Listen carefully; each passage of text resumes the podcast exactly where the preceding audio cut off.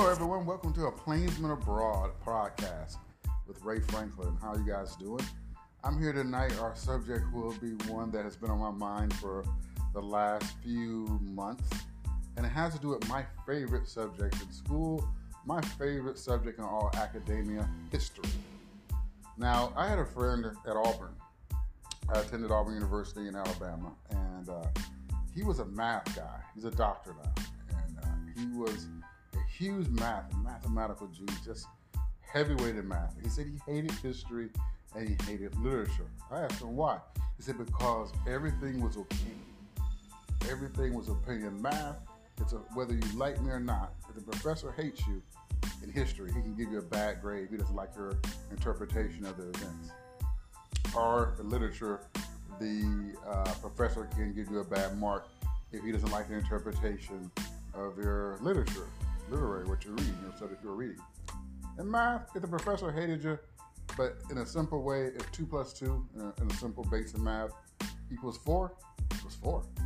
The professor marks it wrong, you go and say, hey, I got a grievance. Why? Basic math, two plus two equals four. The professor got to give you an A to get all the questions right. So it wasn't left to interpretation. And that is the, the biggest thing I want to talk about tonight, again, is interpretation. With all the things going on in the world and throughout history, uh, we look at events differently. Like, for example, I'm, I call myself an amateur historian, but I don't have a degree in history. Uh, my degree is in a different subject area, but I love history. I love world history. Uh, American history is all right, not really heavy in American history, but world history is, is my thing. I love learning about other civilizations, all the great rulers, you know, Genghis Khan, Alexander the Great, uh, the great ancient Roman Empire, you know, the, the mad emperors of the Julio Claudian line, you know, um, Nero, Caligula, uh, Augustus, Tiberius, you know, so you, so you learn these things, and especially, you know, Western civilization, you know, you know about Napoleon, Tsar Nicholas the Second, uh, then you come into the age of the dark age of the dark twentieth century, come into the age of Mussolini, Stalin, Hitler, and all the brutal dictators we had last century. Um, and and you see, and, and you really have a lot to chew on, a lot of different things. But again, the thing I hate about history is interpretation. And that is the reason that now in our society, in the United States, we're sort of, we're sort of having a historical reckoning. This has been going on probably the last fifty years. Uh, with more of the political left, uh, you know, infiltrating academia and having their interpretation of events, and the political right counterbalancing it through their portions of academia as well. But the problem is you get away from factual events, especially now in the disinformation age. For example, the recent racial unrest, um, there was a meme going around saying that the, the protesters had violated uh, the Lincoln Memorial, that they had broken into the Lincoln Memorial, went in the Lincoln Memorial and like smashed the statue and tagged graffiti all over it, and, and just really desecrated Lincoln and Lincoln Memorial. Well, that photo was fake. That photo was fake because, again, um, there were people there protecting the Lincoln Memorial. If that would have happened, that would have been all over uh, the news and everything, and that didn't happen. That didn't happen at all. And so, again, that was fake information that was distributed on the internet, and it was pretty easy to debunk because it was fake.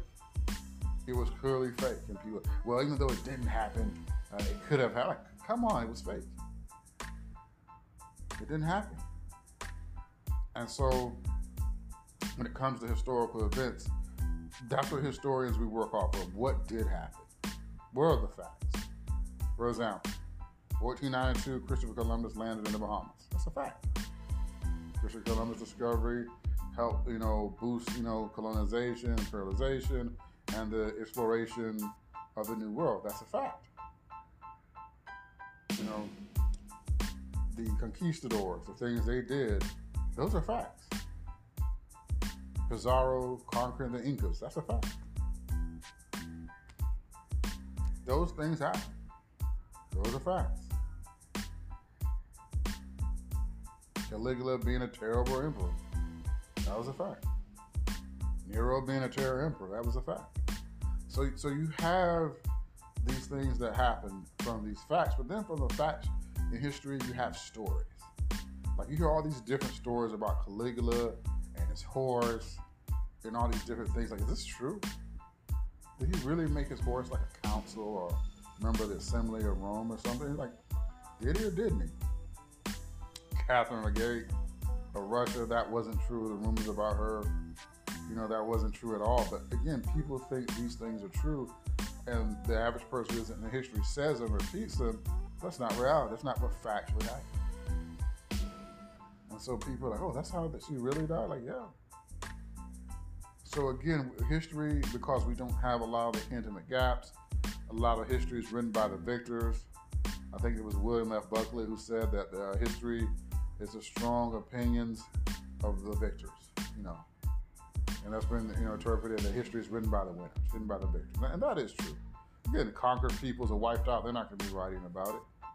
But um, in America, it, it really is weird historically because you still have, like, for example, what happened during the Civil War. The North beat the South. Whether they fight? Well, again, people were like, over time that has changed. It went from being about slavery to sectionalism to slavery and sectionalism.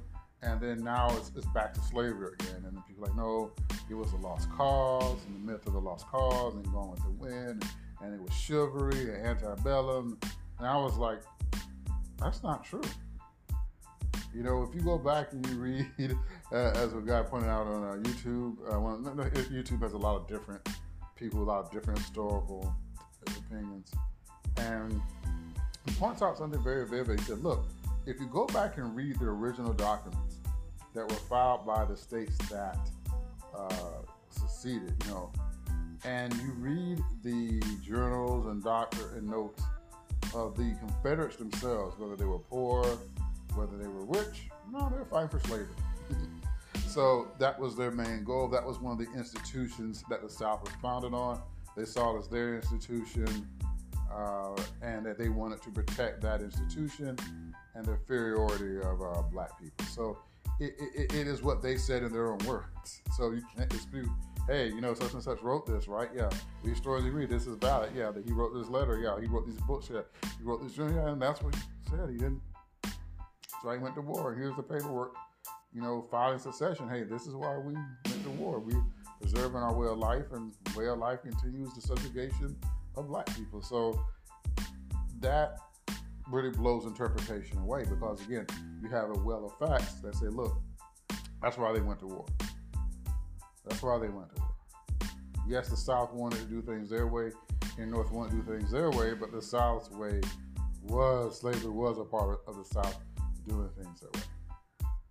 So, again, history, interpretation. So you have that. You have interpretation. And, and then that's where everything comes from, especially in literature. I'm a Christian, as I said in my last podcast, so the Bible. Do you know what we Christians debate about in the Bible? Stuff that, like, if you don't read the Bible, you know, or you don't believe in any of it, it's not going to make, you know, you're probably like, why are they debating about something so silly as this? But Christians break into two camps, in, in, in different camps, that, you know, I heard my former pastor say there were over thirty thousand denominations of Christians, thirty thousand different groups. And in those denominations, there's different sects within the denomination. So there's tens of thousands of, of ways. And all of us look at the Bible differently. There are things that we can't even agree on, the main things in Christianity. And that's the thing that sort of, again, Christianity just makes you scratch your head. Because again, we can't, you know, we go back to the ancient Greek, we go back to the ancient Hebrew, we, we try to fill in, you know, some words are translated to English, some words are not, which translation is the best, which version is the best. For example, I know a lot of people love the King James Version. King James, you know, the Stuart King, came after the great, wonderful Elizabeth the First Tudor, but she did not have any kids, and she named him heir. So King James, who was the King of Scotland, King James the Sixth of Scotland, and King James the First of England. So he retained himself the King of England, Scotland, and Ireland. Uh, you know about that. That was finished in around sixteen eleven, and it's been a popular Bible verse or version for four hundred years in the English language. There's a great documentary on YouTube I like. It's a very good one. Uh, it's a very neutral and very fair. It's called When God Spoke English, about the history of the King James Bible and how it became the Bible in the English language. And it was the, I think, number one Bible in the English language until recently. The new international version uh, overtook it. So uh, a lot of people I know are King James only people. I'm not. I used to be when I was younger. I'm not. I, I, I love the New Living Translation. I think it has some verses that are translated that really speak to you more than the King James versions do. Uh, does and there's a New King James I read as well. There's the N A S B. I don't like the N I V. I know a lot of people don't like it either, but you know, uh, again, here we are, Christians debating on what version of the Bible to use, and, and and then it goes back to interpretation. Again, we go back to the Council of Nicaea. Which books should be, do belong in the Bible? What should be considered canon? What should not be considered canon? You know, why was the book of Enoch, even though it was referred to in the Bible, left out? Why were some of the other books referred to in the Bible that are around, but they weren't included in the canon? So there's always even debate about what's that. You know, there's some people, apocrypha, there's different forms of the apocrypha books. Some people have the full apocrypha, some people have the reduced apocrypha. So it can get very confusing if, if you're outside the faith. But in the faith, we all have different views, you know. So again, all for interpretation, going back to select scriptures. But again, as Christians, we have to agree on John three sixteen. For God so loved the world that he gave his only begotten son, that whosoever would believe in him should not perish but have everlasting life. So again, that's the one fact we come up on. We come up on the fact of that Jesus is our Savior, Son of God, and we we go from there. But then again, modern Christians, you know what we fight about in America? Should women preach or not? Seriously. Based off of literally like two or three verses from the Apostle Paul in letters regarding, as some, again, interpretation, learned people will say, hey, he's talking about specific situations. Other people, it's like he's talking about women in total in general. And you have a headbutting. Serious headbutting, denominations, people quitting, people accusing other people of blasphemy and serving the devil. It is completely insane.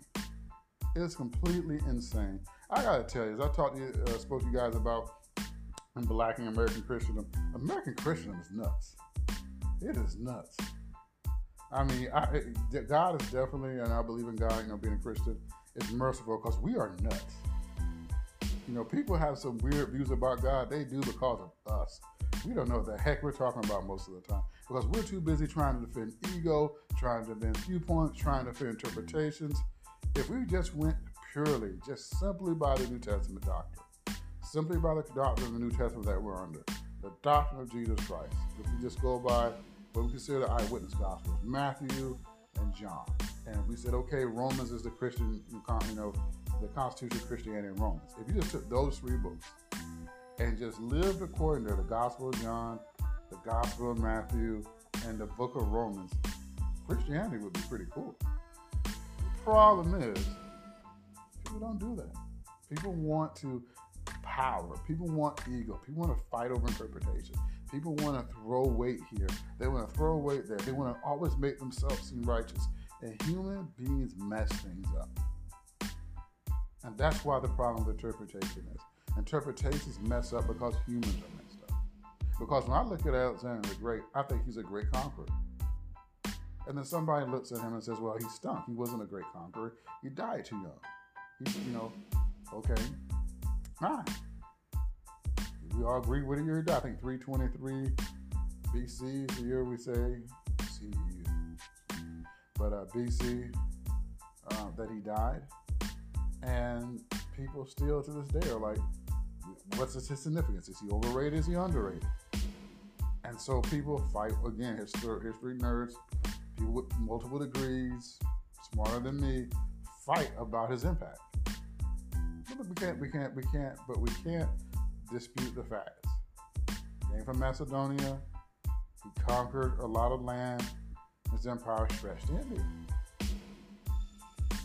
A lot of good stuff. Genghis Khan the same way. Genghis Khan, I heard one historian say Genghis Khan didn't exist. That he was a myth. That it was really just a, again, a bunch of uh, different, you know, Mongol leaders that sort of came together and they sort of created the myth of Genghis Khan. But again, history does weird stuff like that. Same thing about Ragnar. If you're a Vikings fan, Vikings on History Channel. Ragnar, people can't debate if Ragnar Lothbrok existed or not. There's a legendary French, uh, a legend in, in France, or a story in France where a writing where they say the city of Paris got sacked, just like on the show, by a Viking that his name translated equals to Ragnar. But it's good. People don't know if Ragnar existed, but they know that his sons existed because there's a lot of evidence for Bourne, Ironside existed, and of course, Ivar the Boneless. A lot of people think that these were Viking leaders who weren't related, but they claimed the mythical Ragnar as their father. So it was like if you're a Greek, you're, you're a Roman emperor, and you said Jove was your father.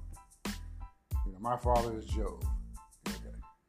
You know, who will you bless you, Jove? So it, it's sort of like that. So a lot of people don't, they debate the, whether he lived or not. So they, there's a debate about Ragnar Lothbrok. So. And, and then, you know, there's, like I said, back to Genghis Khan. Great conqueror, great lands. A lot of people, again, his grandson, Kublai Khan, they thought he was a better, I thought Kublai Khan was better than Genghis, in my opinion. But Kublai Khan, uh, you know, how he incorporated a lot of the Chinese things into the Mongol Empire, uh, how you had a lot of issues, whatever. So you, you have those debates about greatness and about impact. But you can't deny Kublai Khan existed. You can't deny, I think now people are pretty much, pretty much solid about Genghis Khan existed. Uh, but again, interpretation. What was Genghis' legacy? Lasting legacy. People still debate that. Does he have a legacy other than uh, his uh, massive amount of offspring that he has? Uh, or does he, you know, have a legacy of, you know, any type of power in the day? He's a natural hero of Mongolia, but Mongolia is a small, powerless country surrounded by two much more powerful countries in Russia and China. Both of them today are much more powerful than Mongolia. They ever could be. And uh, so there's a lesson about that. Uh, there, there's Stalin. There is, there's Hitler. Hitler probably with history because he was so recent. And what's the biggest thing about Hitler? Is he dead? Did he kill himself in that bunker? Did he escape? The D N A on that jaw they have, is it really his D N A? People don't believe the results. The testing they did recently, they said it's his jawbone, which means he is dead because if you use your jawbone, they gotta they cut your head open. So a lot of people still are debating whether Hitler, you know, was killed. But you know, I, you know, the, the facts and the evidence, he killed himself in the wolf's lair. You know, and, and that's it. And, and, and the wolf's den, excuse me. He killed himself, and that's it. He, he's dead. He killed himself in a bunker. Uh, that's it, and, and that's that. And uh, he wasn't going to let the Russians catch him. He wasn't. So.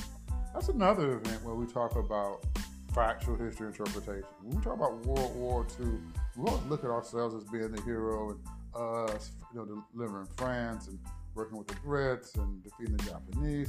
We never think about all the stuff the Soviets did. The, the tens of millions of people they lost. The estimate is either twenty-four to twenty-seven million people that they lost in fighting uh, the Nazis. You know, a lot of that was due to Stalin's incompetence and their uh, really lack of poor preparation uh, to deal with the, the Nazi Germany. So their casualty rate was extremely high, and they, you know, Stalingrad and, and, and a lot of other battles they won, they really did pay a high price. They paid a high price because Stalin was a crappy leader. Stalin was a genius in the way he obtained power, but he was a terrible leader in the way he massacred so much of his population. Imagine how many Russian people there would be today if Stalin wasn't such a butcher. And even during World War Two, when he needed everybody he could to go out and fight the Germans, he still was killing people within his own country. He still was sending people to gulags. He still was ordering people executed. The man just was a bloodlusted lunatic. And I would not consider him a great ruler at all. I would consider him a total failure because once he died, his nation, once they realized that, okay, he really is dead because they were so terrified of him, they were like, woo, we're glad he's gone. They did desalinization. He was a terrible ruler. Terrible ruler. Terrible ruler. Terrible ruler. I always wonder, I think the historians that we always debate, you know, debate in history, would have been better if Trotsky had taken over the Soviet Union as Lenin wanted and not that monster Stalin. And, and who knows, who knows. But Lenin was a monster himself. He was a monster himself. He, he he was a terrible monster. He betrayed the revolution. He talked about revolution and rights and freedom and restoration, and then he just became a brutal dictator himself. So, and he he laid the path for a monster like Stalin. So again, again, but see, somebody may come along. Oh, Lenin was a G. Again, interpretation. All we know about Lenin, he died in the nineteen twenties. So, so again, the facts are are, are, are there. Lenin's dead. Stalin took over. Stalin was a brutal monster. You know, it's the same thing. So you have that, you have, you have that. So one of the things in modern history you look at is we talk about interpretation is the Vietnam War.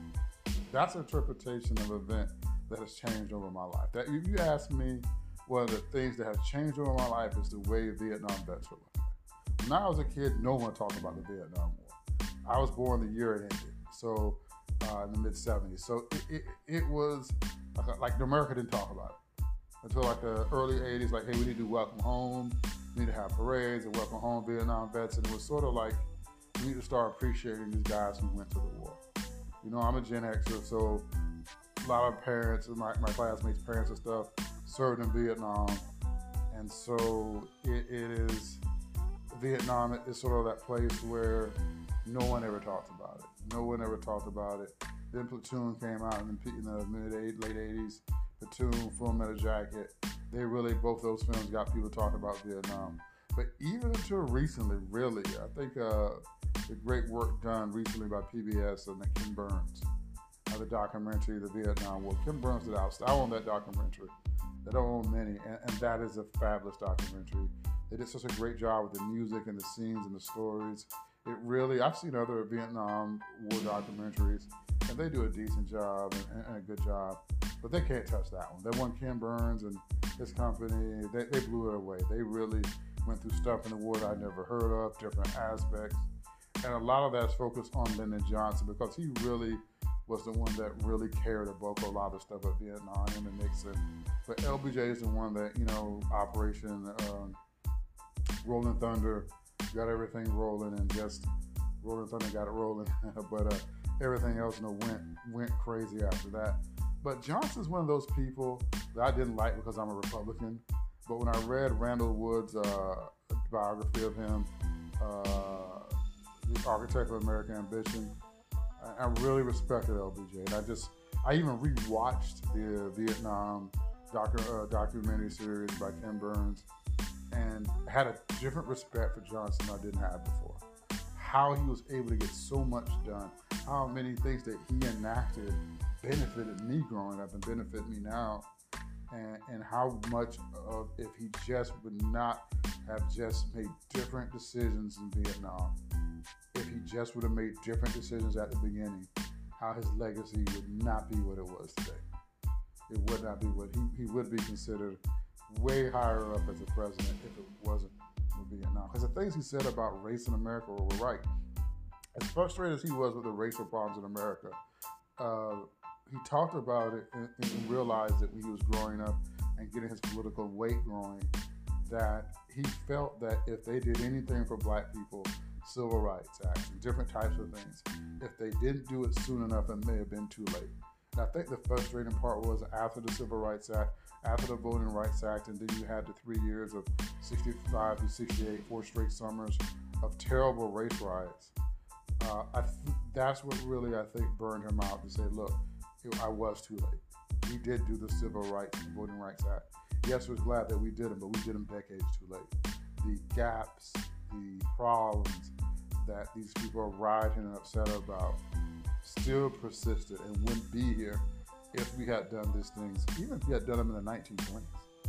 If you had done them in the nineteen twenties, imagine if, you know, if you had under Herbert Hoover done these things.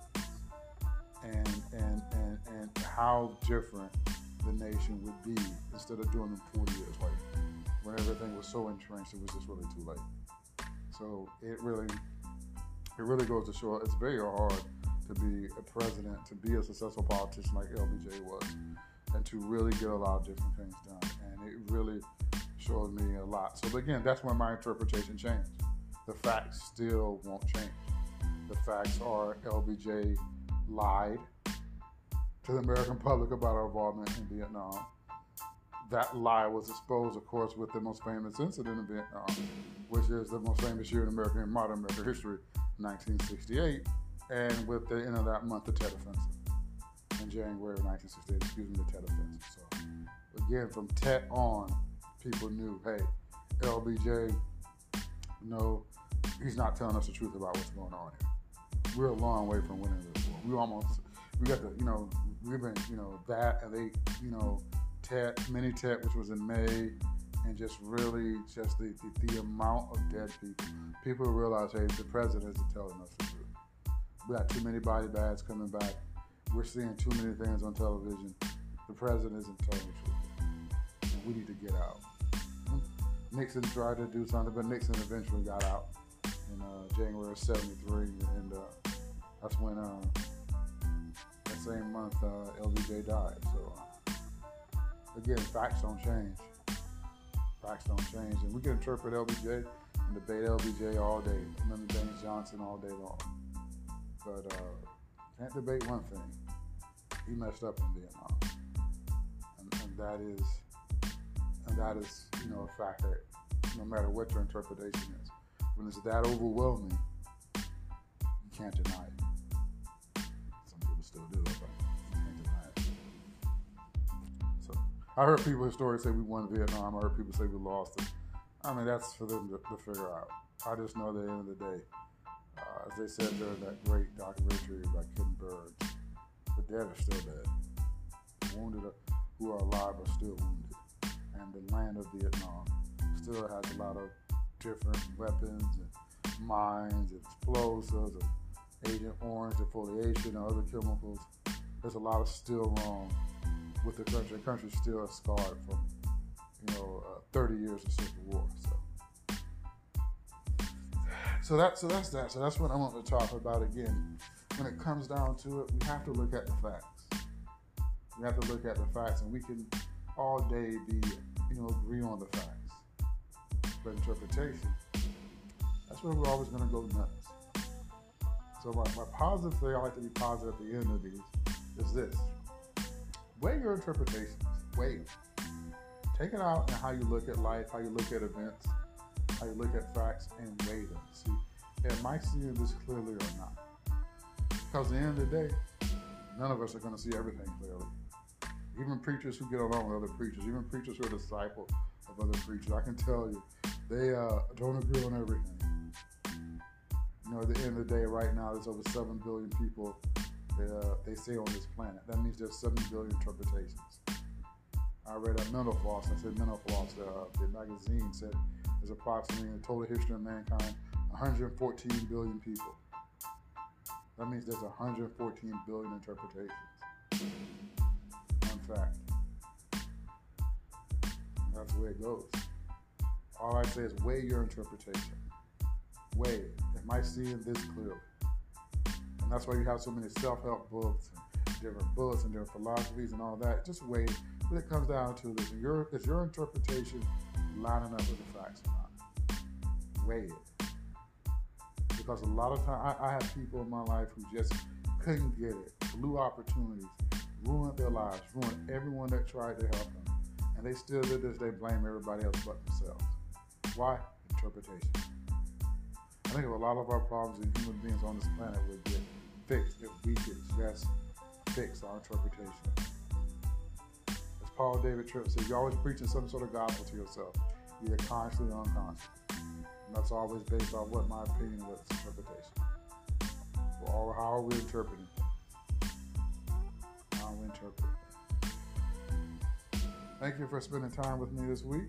Thank you for this podcast. More is to come. Thank you for hanging out with the Plainsman Abroad.